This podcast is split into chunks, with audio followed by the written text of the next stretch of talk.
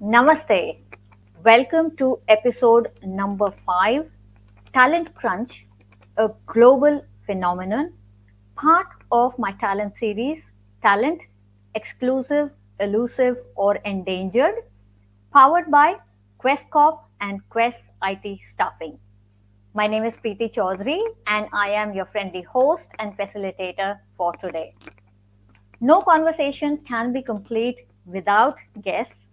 So at this point, I would like to add in all our esteemed panelists and guests all the way from all corners of the country and the globe to welcome everybody to this conversation, which is on such an important topic. Talent, as we all know, is such a holy grail. Either you have it or you don't, or it ghosts you. And the past six months have been an absolute turmoil when it comes to this very, very endangered, I would rather call, species in the global workforce. So once again, welcome to everyone. Namaste, good morning, good afternoon, good evening. We are on two time zones here today. We have panelists from India and from Hong Kong. So we are in the India, Southeast Asia, MENA time frame. Welcome to everyone. This is episode number five of my talent series powered by Quest Corp, Quest I T Staffing. Today we are talking about Talent Crunch, a global phenomenon. And for that, let me quickly invite the first panelist straight away. And before we do that, a couple of quick reminders for the audience. This is a conversation. Please, at any point in time, do feel free to put in your questions, queries, comments in the comment section of this live. The panel will be addressing all your live queries in the later part of this program. With that, I think it's time to get kickstarted.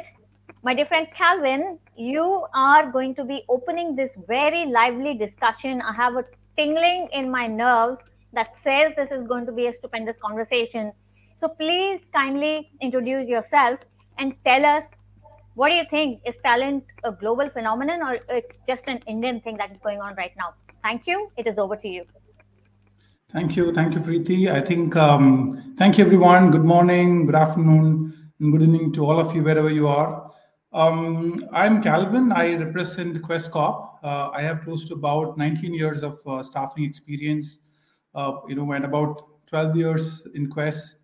Um, and uh, today, you know, I'm going to just kind of uh, speak a couple of uh, important facts. I think while we are going through this, um, you know, talent series, uh, and then maybe I'll just uh, leave, uh, you know, um, you know, some of your thoughts and some of my thoughts to other uh, speakers as well. I think uh, whatever I could do for the five minutes that I'm having. So um, I think, Preeti, uh, first of all, you know, this is episode five, and I'm seeing how interesting it's become. I think uh, Richard Uh, has kind of already, you know, kind of, um, you know, taken everybody by storm by his comments and crowdsourcing of uh, you know, ideas and thoughts around it. But I think what I'm today calling this, uh, you know, um, what what we are going through is something called as a post-pandemic paradigm, right?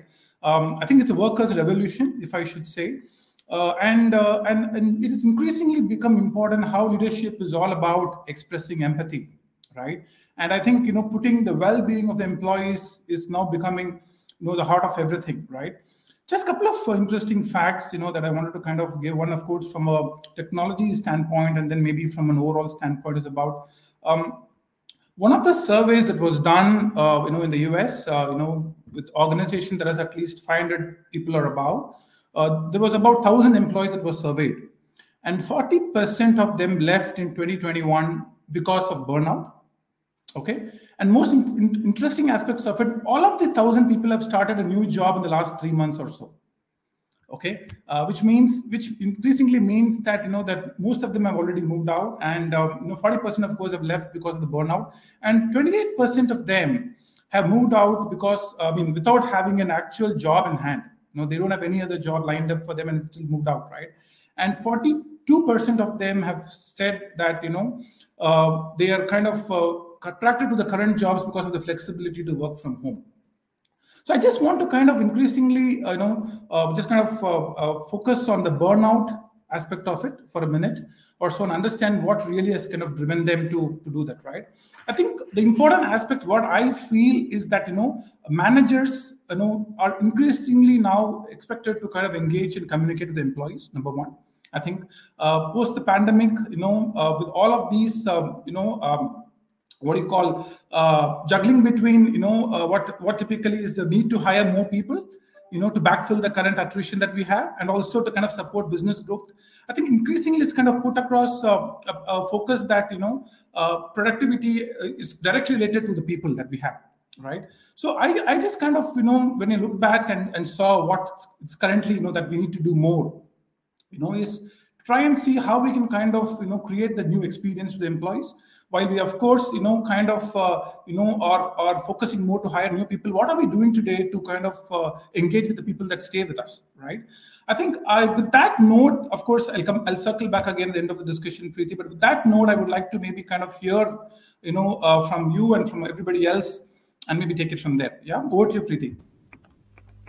Thank you so much, Calvin. And I think um, I like the new point word, post-pandemic paradigm, because it indeed is something unprecedented that all of us are going through at this point in time. So thank you so much for opening and setting the context.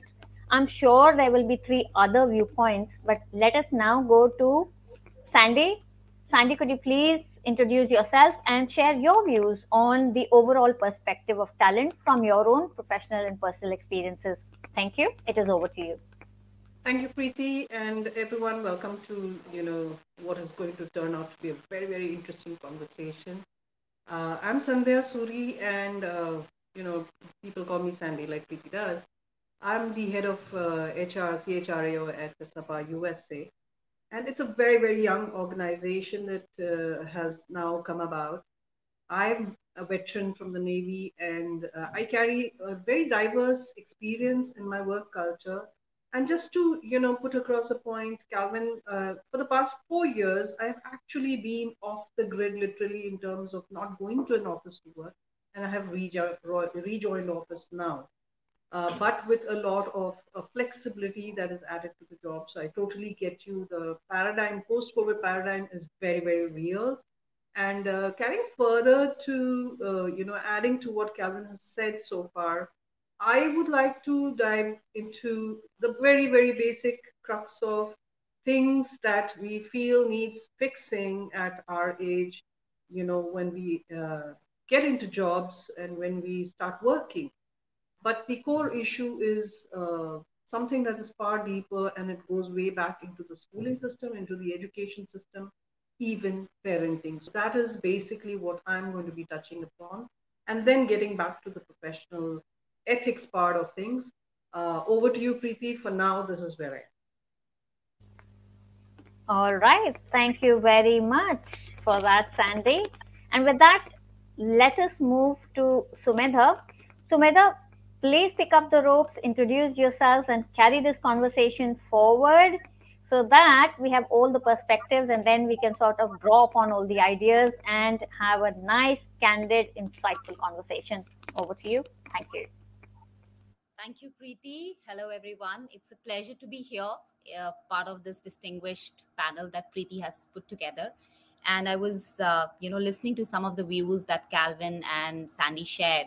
And I think uh, I, I would, I tend to agree with them. I'm just going to share a little bit about myself and then build on it. So uh, I have about uh, seventeen plus years of experience in, in the space of talent and H R. Currently, I'm with Samsung, and I lead the L and D strategy as well as diversity and inclusion for the Southeast Asia region.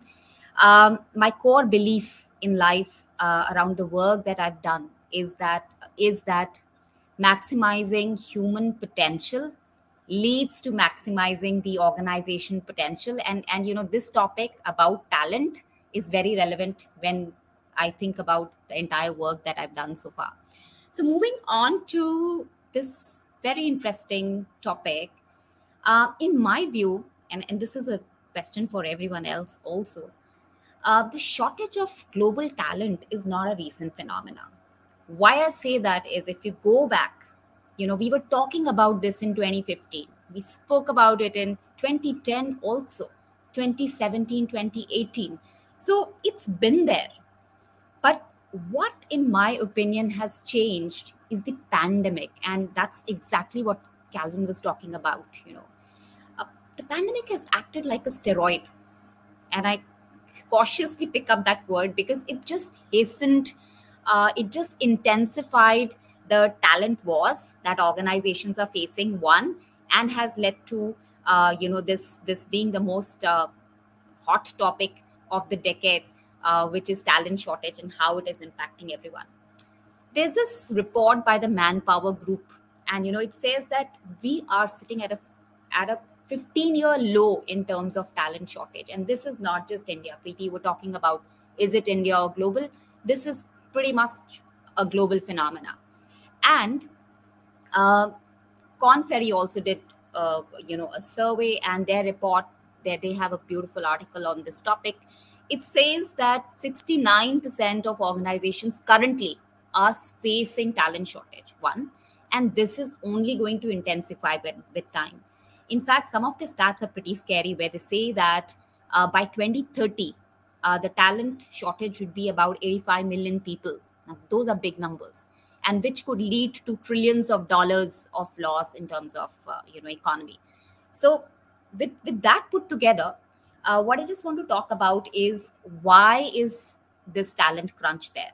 The first one is obviously the pandemic. You know, suddenly uh, the importance of technology came into the forefront, you know, and every organization wanted to hire, uh, wanted to be more tech enabled, and hence the need for technical uh, digital talent groups grew by millions. Now, was the talent available? Uh, it was, but then everyone was fighting about it. That's what happened. Uh, So the the crunch is more in in in tech enabled, you know, the way they say it, knowledge intensive industries like media, manufacturing, I T, um, uh, financial services, and technology. You know, these are the industries which are currently uh, the most impacted. Now, why is this really there? Let's take a step back. One of the major regions uh, reasons is the exit of baby boomers. You know.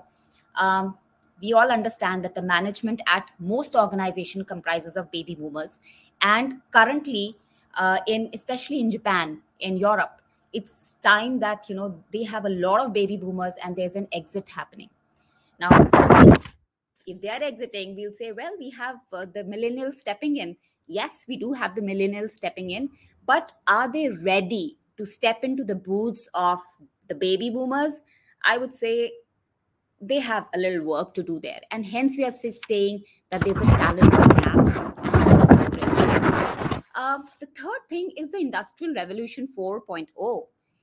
The entire definition of talent has changed. The entire definition of what an organization demands from its people has changed. You know, it's not just about no- uh, knowledge. It's not about a siloed growth in terms of becoming a subject matter expert, which was relevant sometimes ago. We want a person who not only is a S M E in his, in his or her own area, but has the capability of also, you know, uh, cross, cross-cultural knowledge, can move uh, across domains. Uh, so is that workforce existing? I think, no, we have a lot of work to do there. And hence, you know, we hear reskilling, upskilling, all those words happening. Um, third thing is, what's the role of the governments? They also need to change, uh, especially in India, in terms of the way they are educating the people. The kids in college learn skills. By the time they come out, those skills are not relevant. So how do we change the education system? How is it wired to help the corporates? Is there a, do the corporates and the educational institutes talk so that the right uh, kind of workforce steps out?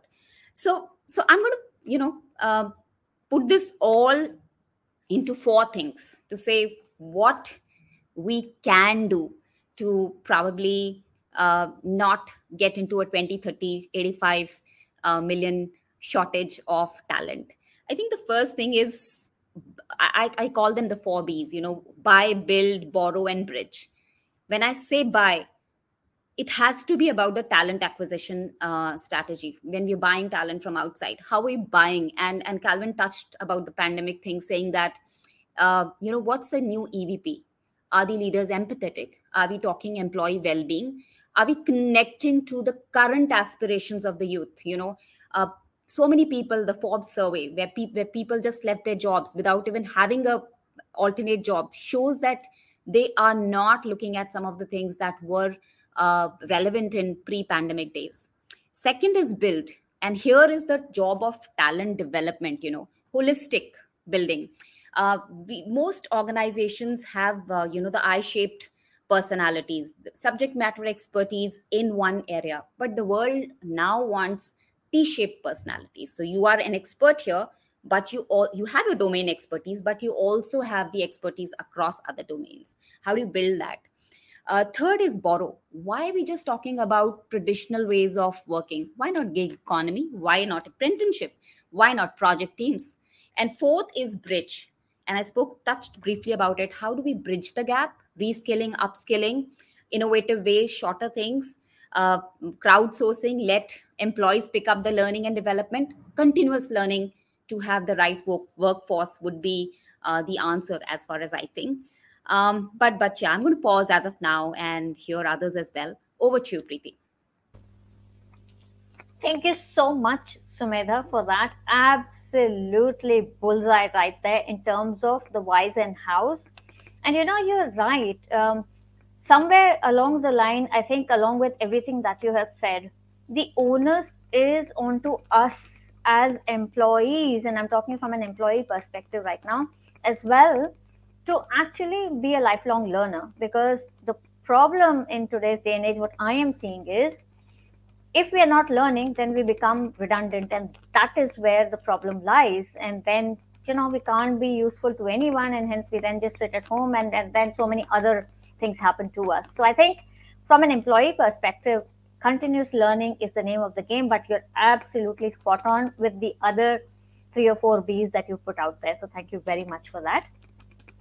And let us move to our in-house dear resident expert, my dear friend, Doctor Richard Claydon, Rich, as I call him.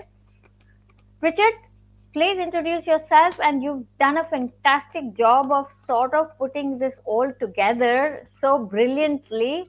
Let's hear some of your findings on talent, whether it is a global phenomenon. And you tried three sort of geographies, U K, Hong Kong, Australia, and now uh, sort of Southeast of Asia as well, including India.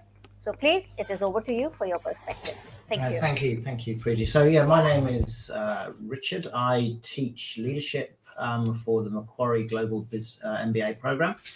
Uh, I have a PhD in organizational theory, uh, specific, specifically in um, in organizational behavior, uh, and I run a company called uh, E Q Lab, which focuses on trying to get these contemporary ideas about leadership and O B around the world in, in a very uh, high-end learning sort of uh, methodology, so you learn much more quickly, and, and, and you um, you don't forget it either. So we hopefully this webinar was not going to be something that you forget. Um, so I'm going to try and sum up a lot of what people said from a very specific perspective. Um, and in, if you, if people have been following some of the, the, the stuff that I've been crowdsourcing, one of the terms used was POSIWOT. The purpose of a system is what it does. And I think when we're looking at talent, I think we're looking at the purpose of the um, the H R systems and the, the hiring systems, and, and what is the purpose of them. Um, And also, what is the purpose of, of the organization and how the organization is being run? So Calvin talked about, well, one of the big problems is, is burnout. Well, maybe the purpose of the current organizational system is to start burning employees out. I mean, historically, you you went to employees like they were sort of cogs in the wheel and machine parts, and they because there were so many hands who could do the job. You were just like, right, okay, you're you're burnt out, let's bring someone else in. You're burnt out, let's bring someone else in. You're burnt out, let's bring someone else in. Um, so maybe actually that's still the, the system that's being designed. But what we do, what we're having is we've got a system designed for sort of these kind of P, any low-skilled jobs, but we're applying it to high-skilled jobs. And so you've got all of these people that you can't replace burning out um, because we haven't redesign the system around the kind of work that they need to do. And that that talks to a lot of, of the points that, um, that that everyone's put together. So Calvin talked about, you know, needing empathetic man- management or em- empathetic leadership. Uh, well, if that's because perhaps we've got this system where everyone's in pain. And so the, the response to it is, well, start feeling their pain, and maybe you're going to be doing something about it, rather than just saying, um, as, as many baby boomers are, are want to do, oh, well, I, I had to go through this, so you, maybe you should have to go through this. And, and, and you know, so so one of the that, that's why I think the empathetic leadership question is is is coming into being, is the, the purpose of the system is to actually disengage people and, and burn them out. Um, and we've got to reimagine that. That goes into to Sandhya's point in that, that we're not developing the right skills at the beginnings of the system. And the beginnings of the system, of course, is schooling.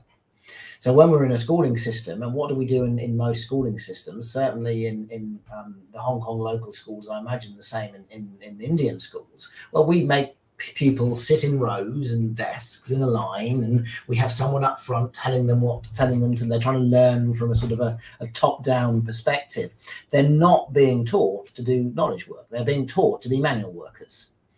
All right? And then actually all the jobs we want them to do are knowledge work jobs. So as soon as you're in a system where if you get an answer wrong, you are punished, you are going to internalize that to the extent that you can't do the kind of high-tech, high-cognitive work where there's no clear answers that the contemporary workplace needs to do, needs to have. So, so you're, you're, we're creating a, a generation of people, not that they're stupid, but they're not being taught in the right way.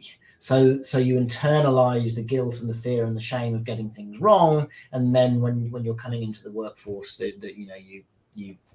struggle to actually to do the job. You're not ready for it, and then it takes a while of adaptation, um and that sort of goes into um Sumedha's point in in the human potential stuff, um and I think it's important that she said that, that the war that this talent crunch is is not recent. It's been going on for a while, and I think the war for talent, the, the book written by the McKinsey's consultants, was it must be pushing twenty years ago.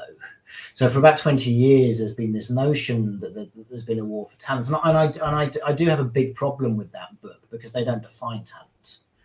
They just sort of say, oh, yeah, like, it doesn't, you can't really define it, but you know it when you see it. And I think that's that's desperately problematic. And one of the core reasons why why the H R system is, spits people out. And I think one and, and one of the One of the core uh, pieces of feedback when I crowdsource this is the, the H R hiring system is not designed to find talent. It's designed to put people off. And in our in some of our pre-chats, we talked about um, you know people you know, having all kinds of un, unqualified candidates and who don't even know which job or which company they're applying for. Well, that's because the system's put them off. Why are they going to put effort into doing that if the system spits them out and treats them terribly time and time and time and time again? Well, you get you get what you've designed for, which is people who don't care and are just throwing out and let's let's go for the for the job. Um, and I think it's I think it's important again um, what Sumedha said about how we're the, the T-shaped person versus the I-shaped person. So that's another historical challenge. I mean, this is more of a, this is a more of a historical challenge, a more recent historical challenge, where we've siloed organizations and, you know, you, we've got all of these functional spaces and it's like, well, okay, you're a salesperson and you're a marketing person and never the twain shall meet. And then the engineers over there, you've both got to hate them. And there isn't this broad overview of, of people who understand how to, how the, the system is put together and, and how how you you actually have to lead and, and and do this kind of work. And of course ag agile work is supposedly fixing that. Uh, it's not particularly implemented very well to, to to do this. So we've we've got a problem of hyper specialization. We need to find people who've got a broad range of skills to work within, to work with people who are hyper specialized, so you can actually glue them all together. We don't look for those when we hire, because how do you, how do you tell I've got a a really good sort of generalized range of skills, but I'm not particularly amazing at anything? Well, you don't get the job then. Somebody who's amazing at something gets the job. So we've got we've got to deal with this this hyper specializing specializing kind of thing. Um, I would go further than T-shaped. I actually think we need to find um, sp talent spikes in people that can go off and development edges and things that you can, oh, look, you're, you're potentially good at this. And you're, so you're, so here's the breadth, here's the depth, but here's also the areas of development that we can, we can add in. And then the sort of the buy, the build, the borrow and the bridge. I thought that was, yeah, it's, it's really, at the moment, we, we tend just to be focusing on the buy. It's going to the market and find the, this incredible talent that if only you had them, the organization is going to be amazing. Um, and we don't actually do development work within organizations very well, which is an area that I, I, I do a lot in. Um, and, and I have snuck myself into some courses at times, and, and I'm, I'm appalled at what gets taught. And I think, well, there's no, there's no, obviously people aren't going to develop because they're not being taught in a way that would develop them. It's a tick box kind of exercise, et cetera. Um, so we've got to work out how to build. We've got to work out how to really develop people in, in this spiky kind of way. Um, and then we've got to fill in the gaps, as Sumedha said, by by borrowing and bridging. Well, where we can, can you find some freelancers? Can you, maybe you've got some guy with an incredible special specialized skill set one day a week, and they're gonna they're gonna bridge that gap for you, and, and, and they can work for another organization the rest of the time. So there, there's a whole bunch of little tactics and strategies that, that can that can go in to sort of to feed that. And then I want to just cycle back to Calvin. So Calvin says it's the the, the paradigmic paradigm and, and and the digital transformation of, of that's, that's the fast digital transformation that's happened to this, which has made the I T world and the digital world, um, people are desperate for those. The biggest challenge in the research I'm doing is that no leaders or managers have the communication capacity to lead and manage in a decentralized, digitalized workforce. So you might have an incredible group of talent within your organization, but they're not being glued together because we don't have people with the management skills, which of course then immediately cycles back to, well, are we educating people in the right way? And cycles back to, well, do we have people with these broad skill sets? So back to you, Preeti. Thank you, Richard, for that. Absolutely broad-based and touching all the right nerves and points right there, my friend. So thank you very much for that. Let me quickly circle back to Calvin and ask you, Calvin, in your view, working with people across the globe, how big is this talent crunch really, do you think? And if you want to quickly build upon what you touched upon earlier, that will be great. And then I will sort of move on to Sandy next before I open the floor for questions, and there are some already. Over to you, Calvin. Thank you. Yeah, thanks. Thanks, Preeti. Absolutely. You know, I think bang on both Sumedha and Richard. Um, I think answering your question, Preeti, on the global, you know, uh, you know, uh, talent war that we have, it is very, very real. Just to give you a perspective, in April, May, June, twenty twenty-one, okay, Uh, according to the U S data, I mean U S um, Department of Labor, the data, the data that had come out was uh, almost eleven point five workers, five million workers quit in those three months. All right, and uh, as of June, um, forty-eight percent of the workers are still contemplating to quit the current roles. Right, so this is real. This is as real as it can get for all of us. Right, I just want to kind of touch upon what um, Richard said about, you know, in the end, uh, uh, I just have these, uh, you know, this uh, special affinity towards how do you create this uh, psychological safety for the employees? What do I mean by that? Today, in a post-pandemic environment, there are no team lunches. There are no in-person team meetings. Very few. I think we've just started coming back to office. There is no, um, you know, safety or a psychological, you know, environment that an employee feels much safer, right? Because our interactions can actually, you know, um, Uh, become more transactional in nature, and I think, you know, it's very limited because of the kind of um, you know um, distinct forces that are, you know, into play. So what I wanted to kind of maybe touch upon is what are the forces that we can control, you know, uh, which which is in our control actually, right? Uh, I think, you know, uh, one of the important aspects that I wanted to kind of touch upon uh, before I pass the baton to you, uh, uh, Preeti, is that how do you kind of retain the current talent? I think, as I mentioned, now, increasingly, we're looking to hire more people, but we kind of tend to forget the people that is, who are, who are, you know, staying, right? So I think it's important for us to, you know, constantly reward them because, you know, today you are in a digital world. It's very important that the appreciation and gratitude and the compassion has to be immediate, right? It cannot wait, okay? So I think, you know, um, I'm I'm very, very keen to see how and what we can do for, you know, um, people to uh, make them stay. Uh, and, and, and, and, you know, um, how do we kind of reward them when, when they are, you know, doing their jobs? So more importantly, I think today, you know, uh, in this uh, limited talent that we have, we should always have it a point to make it okay for the employee to leave. it's a limited talent. I think, you know, you know, I've seen my experience, you know, uh, being part of, uh, you know, I mean, I'm, I'm part of Quest. Uh, we are the second largest private sector employer in the world, uh, and uh, in India rather. And uh, we constantly look at, you know, a lot of talent who are coming back and joining us.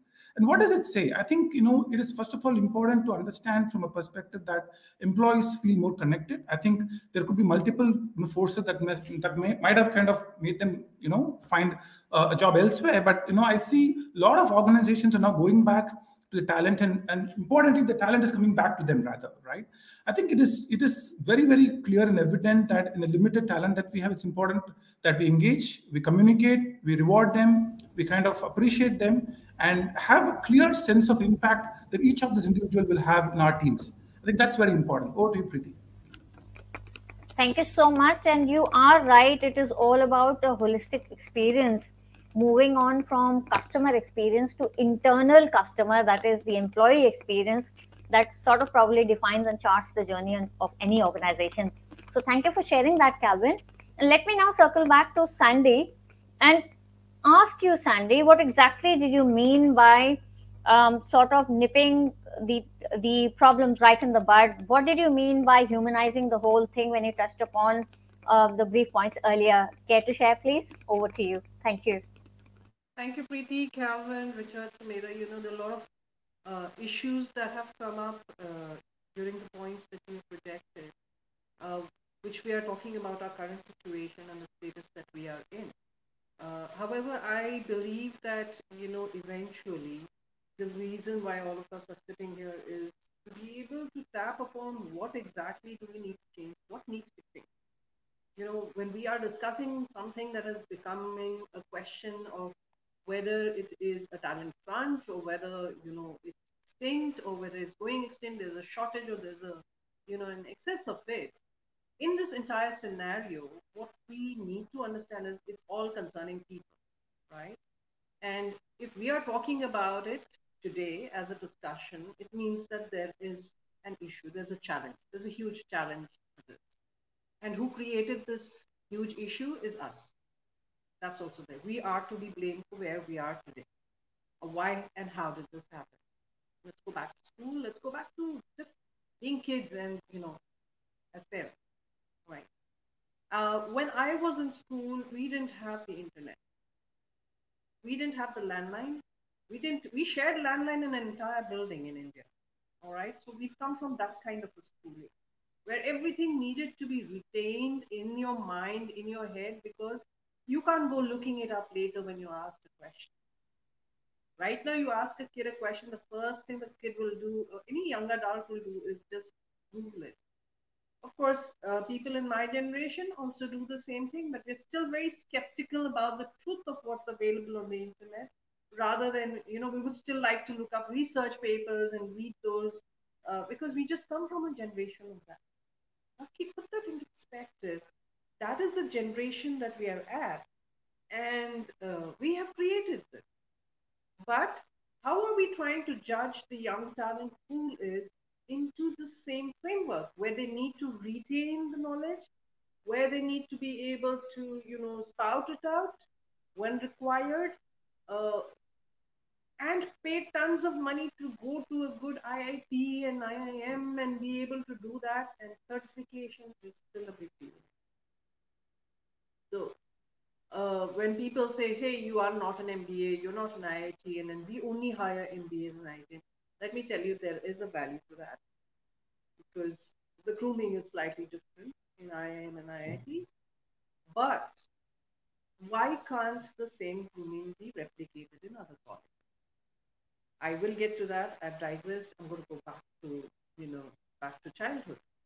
Now, when we're learning, we're learning things that we can actually search for in, in, in split seconds. Why are we still doing that?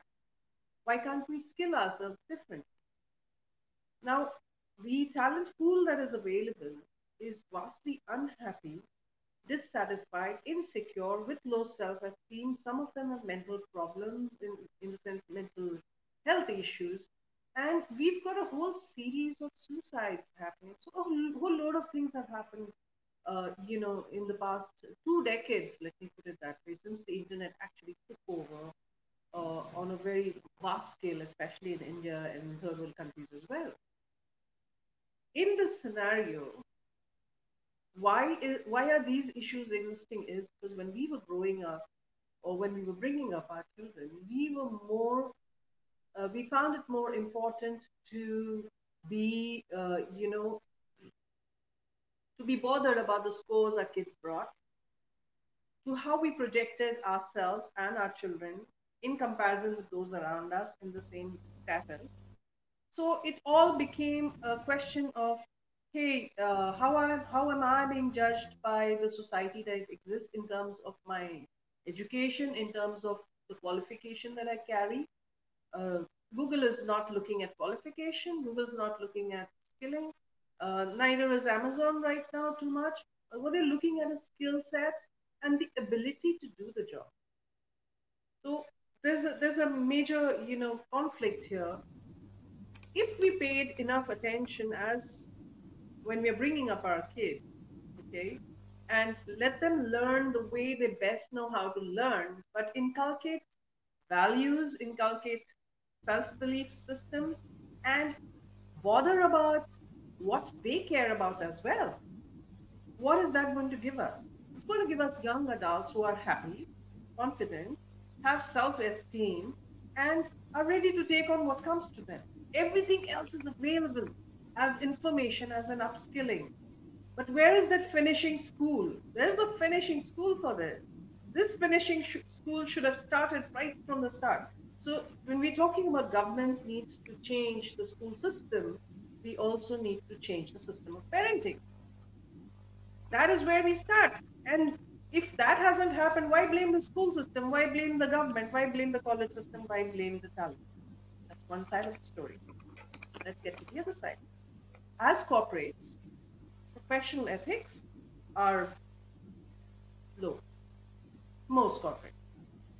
In India, it's quite a majority of an issue is that in India, the largest business houses, which are trying really, really hard to move from family-owned business to a corporate setup, find it very hard to let go of control.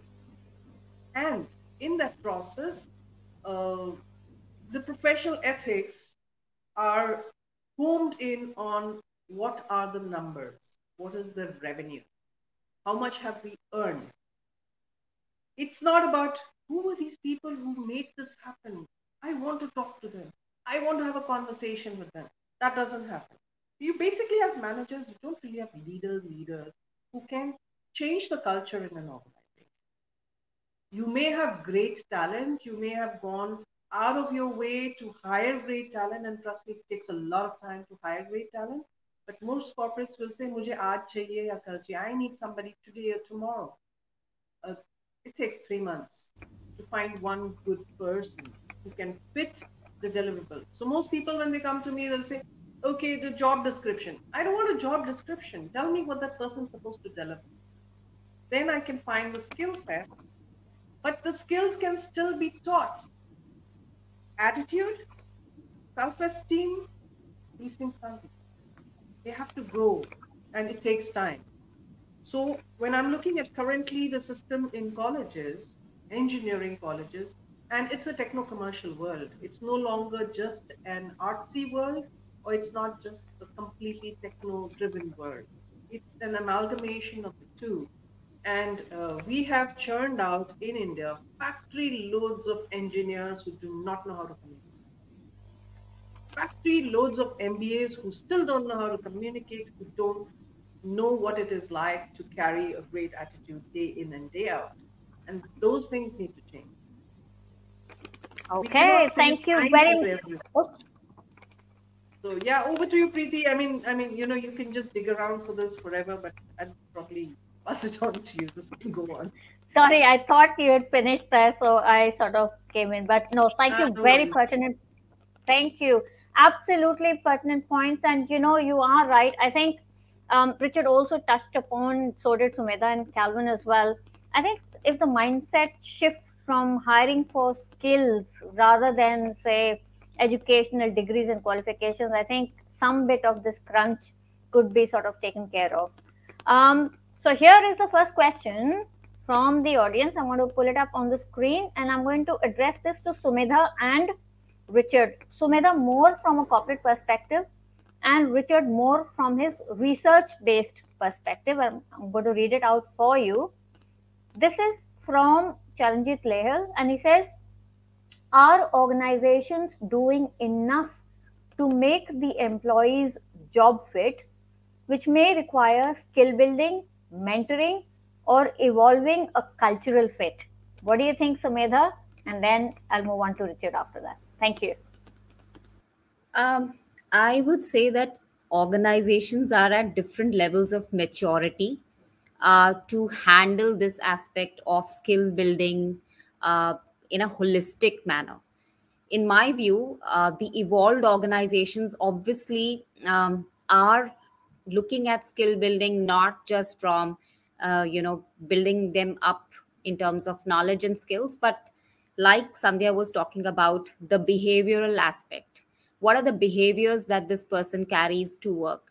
Uh, what is the value system this person, uh, you know, displays at work? And that is the core thing. So when you talk about skill building, how do I create, uh, how, what does an organization do to create a holistic person who can be relevant in different areas of work? I'm just going to talk a little bit more in terms of, uh, you know, skill building as, as the question uh, has come up. So as, as an organization, when you talk about upskilling or reskilling or, you know, onboarding people, I think what's very important is to look at three aspects: the mindset, the skill set, and the tool set that you give people, right? And the first one and the most critical one is the mindset, which is where, uh, yes, organizations look at, you know, a uh, lot of culture building uh, activities, talking about the values, so on and so forth, and the why of why as an organization do we believe in certain thing, and what is it that uh, you as an employee need to do to be there. That's that's one aspect. Uh, I think one very critical aspect about any kind of upskilling or mindset or anything is what does an organization really have to offer to the uh, to the employees? What's the culture that sits there? Because, you know, you can hire the best talent. We spoke about, uh, you know, innovative ways of uh, looking at hiring people. But how do you hire, how do you retain this brilliant talent? You know, today the person walks in because of your, uh, you know, uh, shiny whatever spiel. And, and then once you're in the organization, uh, if it is something that where you feel you don't belong, what do you do there? And there, there the D E and I really comes into play. So what, how inclusive are you as an employer in terms of retaining? Um, I was reading one of the comments, which was like, what are organizations really doing? Well, if you're just going to think of uh, different, uh, you know, at the surface activities uh, to retain people, no, it's not going to happen. But if you're truly invested in your employees, if you're really thinking growth, and like uh, Richard was saying, you know, forget the T-shaped personalities, Uh, uh, you know, spiked personality. I really like that. So if I'm in an organization and the organization is working around building me up by giving me a uh, knowledge, skills in terms of a lot of different avenues that can be explored, and also thinking of how do I learn differently? And we have to think innovatively. And yes, organizations are doing that. I can give you a quick example. The open talent marketplace is a great example, right? So you have all these millennials, you have so much of talent, and then you have these siloed uh, ways in which people grow. And, you know, a constant rant of rant of employees is that I'm not growing, or I don't, there is no challenge in my job. After two, three years, you can't give growth to everyone, but you can give a different experience. So the business leaders can post their projects in the portal, right? And you can have any of the person, any of your tal- talent apply for it that sits in the organization. Now, this is a perfect match, you know. Suddenly you're, you're giving multiple opportunities to just about anyone. This is fair practice. This is meritocracy. This is like making the best person win. And imagine the cross-pollination of information, knowledge, skill, just about everything. Some of these kind of innovative practices, and yes, organizations are doing these things, but I think to answer the question, Uh, yes, organizations are thinking holistically. There are a lot of creative ideas that come that, uh, you know, currently people are using. But the most important thing is getting the culture right, uh, to be totally invested in your people, uh, two, listening to them, the giving them the psychological safety, three, pushing your boundaries and saying, we are going to move people. Uh, if I'm going to get all the growth, the new um, creative, uh, you know, if I'm going to be creatively saturated inside my own organization, why will I venture outside? The amount of uh, revenue one loses in, you know, in rehiring people. If you build your own people, I, I'm not I'm not uh, averse to the idea of hiring uh, new talent because that gets an outside-in perspective. But what I'm saying is we need to be open and uh, to the idea of circulating the talent that exists in the organization so that they get the newness here rather than exploring outside. Uh, fancy things like, uh, you know, fancy bonuses and all can only retain your people to a some point, but beyond a point, if the job is not something that makes you get up with, uh, you know, that, that, that feeling of, hey, I'm going to conquer the world, it's not going to come through. Over back okay. to you. Absolutely. Spoken like a true learning and development head of a large corporation right there. Thank you so much for sharing those practical perspectives. I would like to hear from the researcher. What do the behaviors, the mindset and the numbers say, Richard? Over to you. Uh, well, you. I'm going to talk talk at it from, from the notion of fit. So, so the research on fit talks about uh, person job fit, person team fit, and person culture or person organization fit. So we just go from, from those, those three lenses. So I think when it comes to person job fit, you know, this is a, this is how most people get hired. It's okay, here's your fifteen, twenty, twenty-five bullet points that you need to be able to do, and and, and et cetera, et cetera. Uh, there's a whole bunch of hiring a, around that. Uh, I think the challenge that we've had, and we we, we continue to have, is uh, organizations have treated uh, the people as commodities, so that the people have to create their own value. So they've got to create their own learning, and they've got to go off and learn their own things. And, and, and the organizational learning is, is seen as very secondary. If you're not going out and doing it yourself and spending your own money on it, you're you're, you're not really taking your career seriously. You don't have enough accredit, accreditations. You don't have enough ticks in your boxes. And so therefore, we're going to hire the person who does, even though most of the accreditations, you know, what do they actually teach you? Not not that much. It's nowhere near as useful as on the job learning. So I think we've got to we've got to shift that uh, to, well, okay, do you have do you have the basic skill set or the minimum the minimum viable skill set to do the work?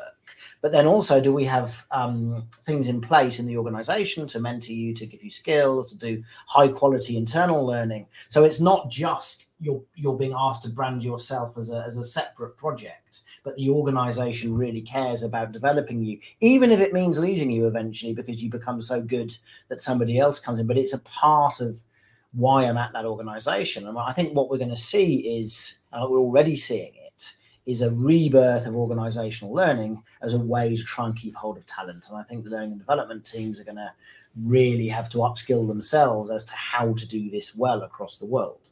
So that that's sort of the job fit, job person job fit is, is was how do you think about that? Um, the person team fit, um, I think that, so again, I'm just going to go into the complexity research, because if we're doing complex uh, sort of um, cross-functional jobs, so you've got a bunch of people from different teams working together on projects as, as as Agile should be, there's a way to hire for these for these kind of jobs. I don't think anyone across the world, I've never met a company that's doing it, but the research is pretty robust.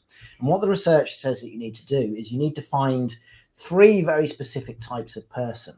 One has to have what they call the complexity of faith. And the complexity of faith is very, very comfortable in using new and untested technologies and processes and practices.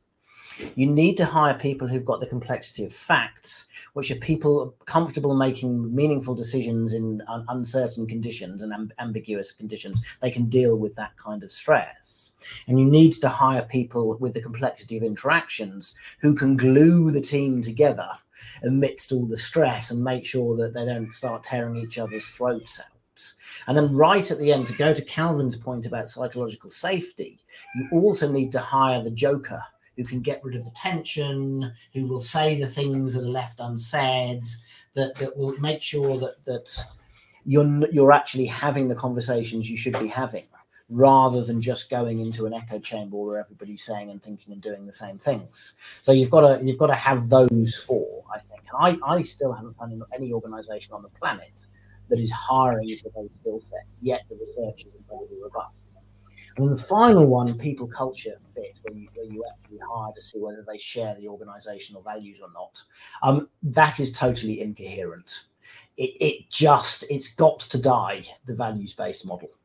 Because what actually happens is you get an organisation with a, vis a vision and mission and the values placed on the wall. The experience of being in that organisation is incredibly different from the values on the wall. Um, and everybody gets disengaged and cynical about it. So th there is just no coherence in hiring for values anymore, especially with these massive ecosystem-style companies where people are working from home and in the office. I, there's something else than value that's going to glue people together. But this narrow values-based thing is, is, isn't going to happen anymore. There's something around diversity and, and, and inclusion and ecosystems. I don't know what it's going to look like, but it's going to be something different to the current cultural model. And the companies who get there first are going to have a massive competitive advantage in, in grabbing this talent and, and, and keeping it engaged. Over to you. Thank you so much. And again, evidence-based responses right there. So that's absolutely Preeti, something that I you may, have. If I may, I, I missed talking about the other two things. I got so passionate about the first one. So I'm just going to take thirty seconds. I spoke about okay. the mindset. The skill set part is the easy one. Uh, we all know about it.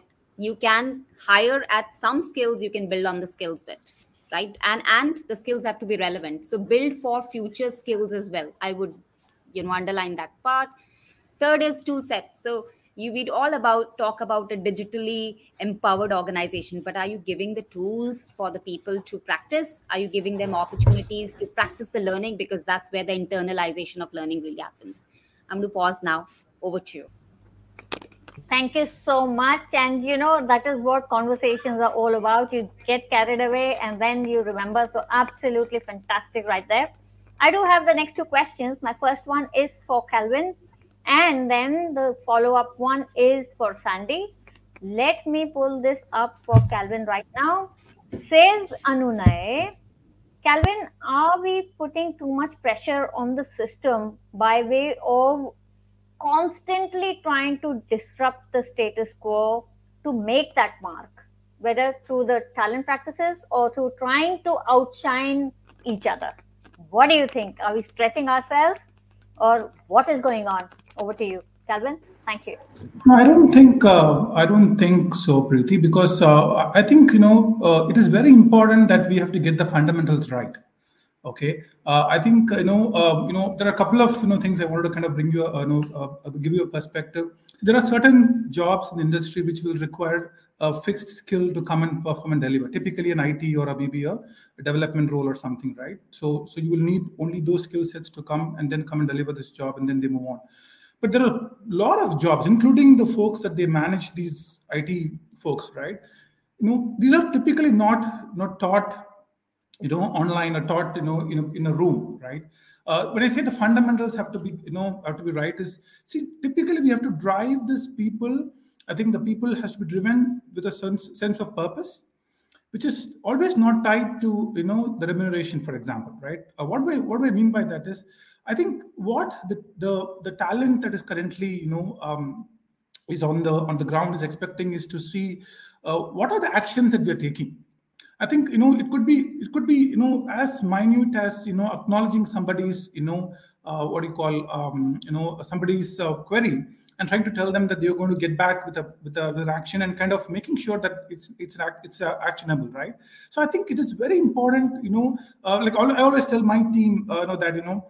Uh, if, if it has taken ten years to do something, you know, and if, if if I've learned so much, I think the team that we want now are the teams who can actually do it much sooner. So that what I mean by that is they don't have to go through the same learning curve and the same mistakes that I went through, for example, to kind of do this activity, right? I think this applies to everybody. I think what kind of agility that we show on the job, what is the what is the kind of response time that we kind of, you know, have to get back to the, the stakeholders? Because at the end of the day, I think It's all about, you know, today we're talking about employee being a customer, right? And then these employees, of course, you know, are working towards the end customer, which is the customer customer for us, all of us, right? I think, I think it is very, very important. Uh, I don't think it is stressed. I think making sure that we get the fundamentals right. I think making sure you get your engagements right, making sure that the communication is, you know, intact. You know, keep rewarding them, keep engaging with them, making sure that, you know, that you always action on what you're talking to the people.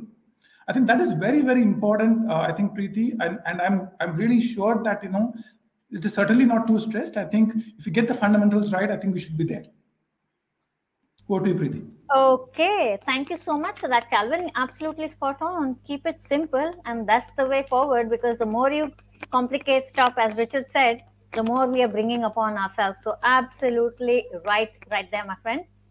Let's move on to Sandy now. Sandy, you touched upon the academia and the industry sort of correlation earlier, and you did bring out some points. And so I have this question for you from Jyoti. She says, is the tech moving faster than the engineering students passing out?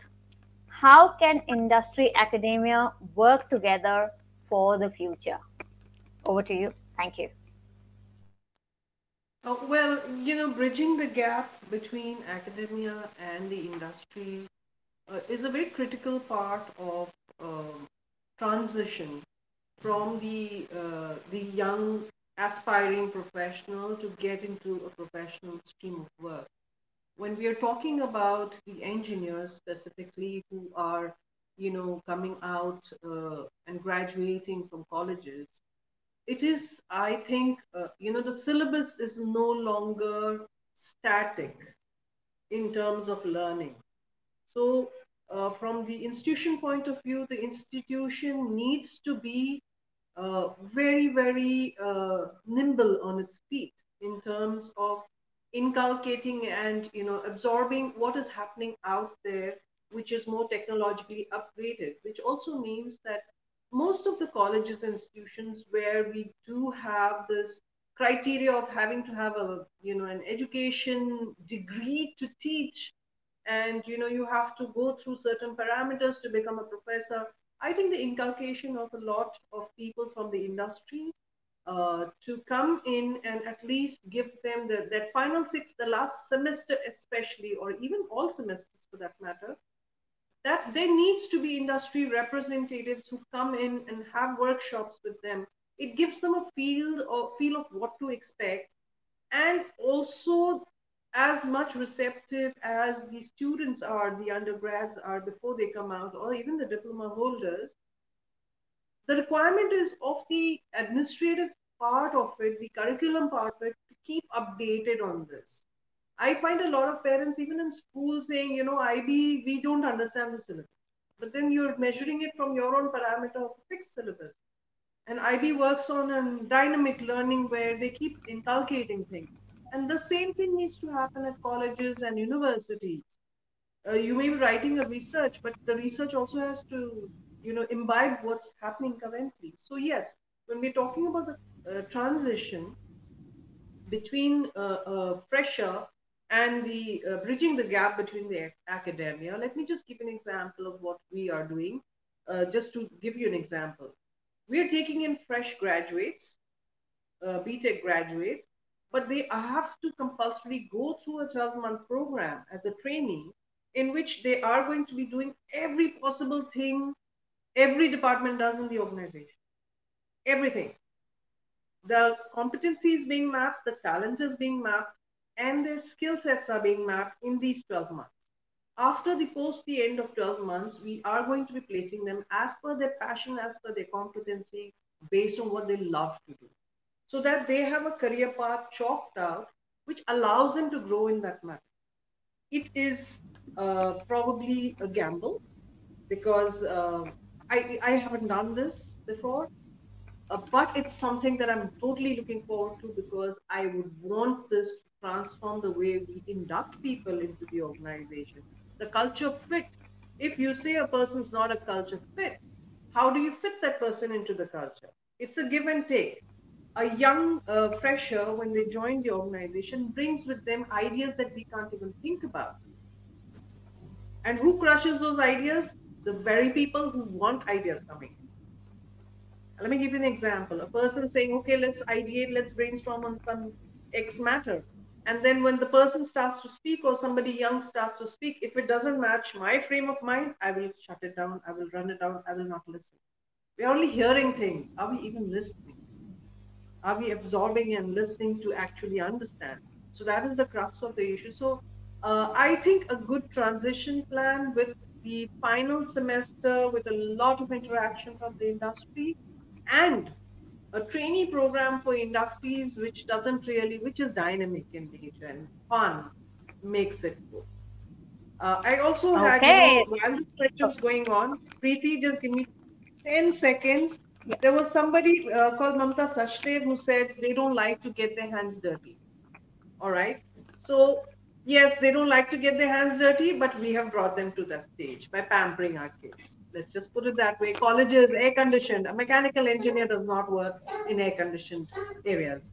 So that has to be taken care of. Over to you, Preeti. Thank you so much.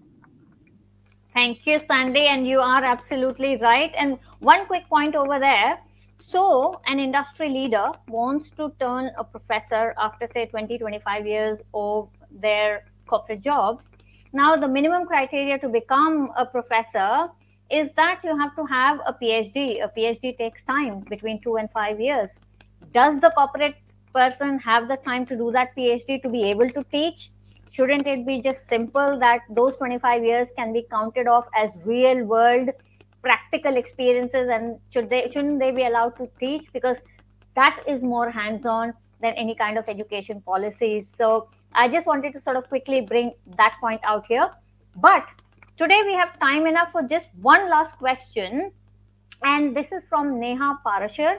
I am going to open this to the entire panel very briefly in quick bullets. Please do address what she has to say, and I'm going to read it out for you.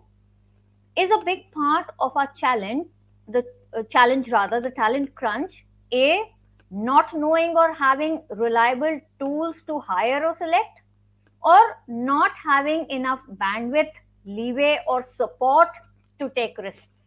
So not having enough tools or not having enough bandwidth. I think I'll start with Richard and move along the line to Sumedha, Calvin, and then end with Sandhya. Over to you, Richard.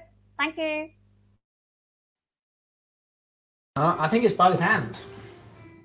Um, I don't. I think the tools that we we have to find and hire talent. Um, I mean, only two days ago, I had a, a LinkedIn um, tagged me for a job as a junior, uh, a junior trader in Bitcoin. And I'm like, I mean, there's just literally nothing in my life that would say that is a job for me. I'm, first of all, I'm certainly not a junior anymore. I'm twenty years past being a junior at least. Um, and, and I've done, I had none of the qualifications in, in terms of what what they were looking for, yet it tagged me through through the A I as as um as somebody capable of doing this job. So so I mean that that's and, and LinkedIn is supposedly one of the most sophisticated um, engines on the planet to do this. Okay, so the so we have we have a lot of challenges about the, the tools that we use to um to hire people and select people. Um, psychometrics is is the, the, there are a number of psychometrics around. A, a very large number of them don't really predict anything at all. Um, so you're putting people through all of these, these, this rigmarole and for, for, for no real reason. Um, so that I think, but that, that then goes into the other bit. Well, we can't take risks because well, what does what do these tools do? Well, they give you some kind of metric as to this person fits this this kind of job. You can't bring in the the you can't write um, job descriptions in radical ways, even though writing them in radical ways potentially brings you a lower number of candidates, all of whom are capable of doing the job, rather than three hundred candidates of whom two are capable of doing the job, which is one of the big challenges with the current tools. Um, so, uh, and, and you can't bring in someone who doesn't have, doesn't look like they have this exact fit. You can't, I mean, one of the, one of my clients in here, they just do big hiring days where they try and explain, talk the employees out of joining. A really risky thing to do, but they basically all of the candidates come in and they, they, they tell all these terrible stories about the organization and then see who stays. and they have an incredible re retention rate.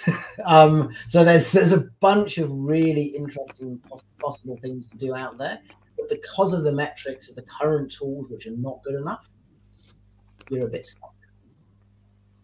Like, really pretty. Okay, thank you, Richard. You know what? Um, being a junior trader probably maybe in today's day and time is way better than being a ferry boat captain in Jacksonville, well, Florida. The other, the other one, yes. Yes, I was living in Sydney teaching leadership, and I got offered a job as a ferry boat captain in um, in Jacksonville, Louisiana, yeah, or Florida, or somewhere. Yeah, I was like, where did that come from? So the A I has gone up a little bit. I might have at least a slight inkling. At least this one was in Hong Kong, so it was it's like it's slightly rather than the other side of the world. Yeah. Thank you for that and for bringing that slight bit of humor right here. But let's go to Sumedha and hear her perspectives in terms of what is what. Sumedha, over to you. Thank you. Yes, thanks, Preeti. Um, interesting insights from Richard as usual.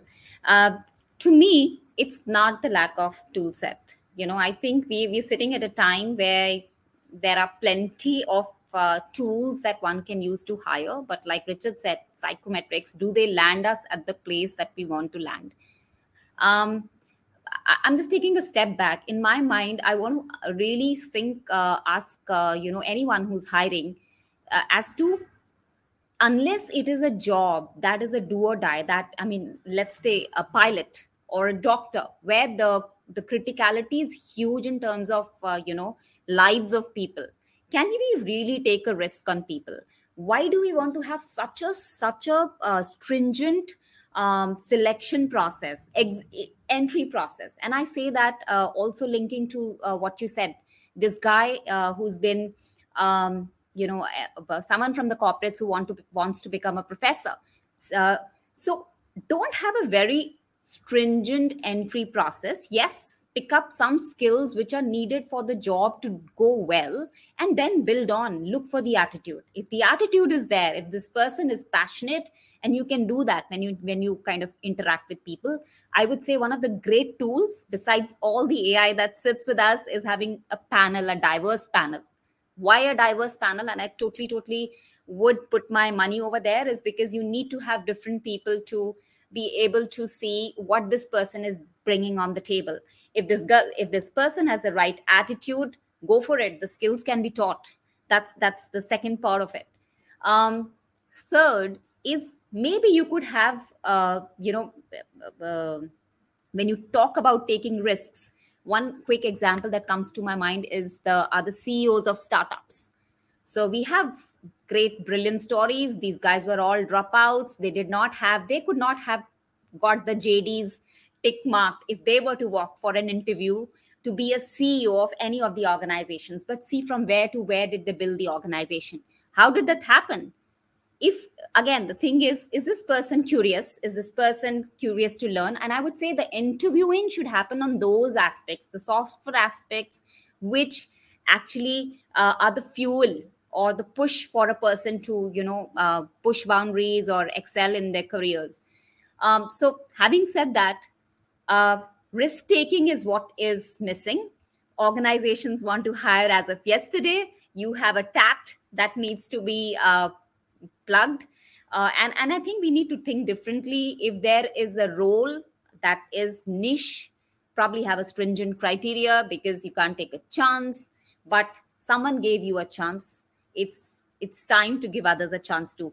Also, going back to the uh, the, I strongly believe even for the education system, are we looking at uh, you know uh, utilizing our I T Is the the way they should be? Why we have why do we have why don't we democratize uh, education? Let everyone learn. Don't make stringent ent entry criteria. Be strict on the way the exit part of it.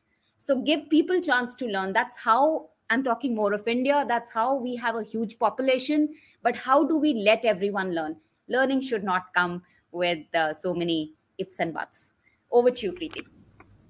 Thank you so much. And again, aptly put, you know, the whole sort of uh, policies and procedures that we have, I think are geared more for exclusion and more for sort of attaching that premier tag rather than being inclusive and rather than opening up the entire spectrum to everyone. So very rightly said right there, Sumedha. Thank you so much. Let us hear from Calvin, what he thinks. And you know what? I'm actually loving this. So Neha has this one question. We've heard two different perspectives so far, both brilliant. Two more to go. So let's hear from Calvin what he has to say. Over to yes. you. Yes, I think, um, yeah, I think Preeti, um, no, I think for me uh, personally, I think if you look at a technology, you know, uh, you know, um, domain as such, right? Uh, if you talk about reliable tools, we are not there yet. I think according to a Bloomberg report, that H R tech industry is almost a one hundred billion dollar industry. See, today, what I, you know, kind of get to see on an H R tool is what a candidate is, you know, exposing himself or what he's choosing himself to say about him, right? So, and these tools are going to just only pick up what he or she is going to say about him. But when I try and qualify for my job, when I try to ask them the right questions, that's where the biggest gap that is coming up, right? So I think that is one area specifically where uh, I think the H R tech tools uh, will continue to kind of improve upon. I think um, uh, we have to still have a long way to go there, actually, Preeti. Over to you. Thank you so much. Candid as always, Calvin. Appreciate that. Let us hear some practical and to the point stuff from Sandy, because she is very direct as well. She knows uh, what it should be. Let's hear it, Sandy. Over to you. Thank you. Right. Uh, thank you, Preeti. And, you know, Sumedha, uh, you've made such amazing valid points in terms of the H R perspective. And um, I'm just going to little add to it and not repeat what everyone else has said. Uh, for me personally, I find risk-taking capacity is a must. When I walk in for an interview, for example, I want that person to take a chance on me as much as I'm taking a chance on them. Which also brings me to the fact that we normally keep talking about interviews. Uh, why are we making it a one-sided thing? I have as many questions to ask an organization as an organization has a question to ask me. So when we are talking, let's have a discussion, let's have a conversation about why you want to work with us. I think it relaxes people more. They're more passionate about what they want to talk about. And that kind of risk-taking doesn't happen. Why? Because we are too insecure as managers, uh, too insecure about our own chairs. And we don't want young blood coming in and upsetting the pool because I have not upskilled myself to the technology that exists in the world. So we are as much as fault. Uh, professional ethics only want us to look at numbers, whereas uh, my job as H R A O is to look at the people and how they can develop. So uh, when you are looking at the crunch, the crunch is not because it doesn't, there is no pool that exists. The crunch is because we make them so damn nervous before they get into an interview. We also do not respect time from the candidates. Their time we don't respect. We want our time to be respected, that they need to come in and be punctual. But after that, uh, if we have them waiting for two hours for an interview, I don't think that's fair. That's being disrespectful. And that is the opinion that we carry with us. Much as with we want inclusivity and other things, are we really at it? No, we are not. Let's admit, while the talent has been spoiled for choice, uh, we are as spoiled. And we were the ones who started this problem, and we got to fix it. Over to you, Preeti. So going on, but yeah. I know, absolutely. And I was just going to say, I think it is time enough to put the human back into the whole human resources thing is what I would put it as. And I think we have time enough for just about this. The panel has been great. The audience has been even greater. Dear folks, please reach out to Richard, Calvin, Sumedha, and Sandy on LinkedIn to carry these conversations because like the panel says, we could be sat here for the next twenty-four hours. Such an interesting topic. But the point here today was to give you some food for thought so that we can carry these conversations and make some sense of what is this talent crunch. So with that, I think it is time to say our goodbyes. This was episode five, Talent Crunch, a global phenomenon, part of my six-part live series, Talent Exclusive, Elusive or Endangered, powered by Quest Corp and Quest I T Staffing. Thank you to the audience for coming out and engaging with us. a big thanks to my dear four friends on the panel. So that's Richard, Calvin, Sumedha, and Sandy. Until the next time, please stay safe. Thank you very much. Jai Hind. Do take good care. Thank you. Thank you. Thank you very much. Jai Hind.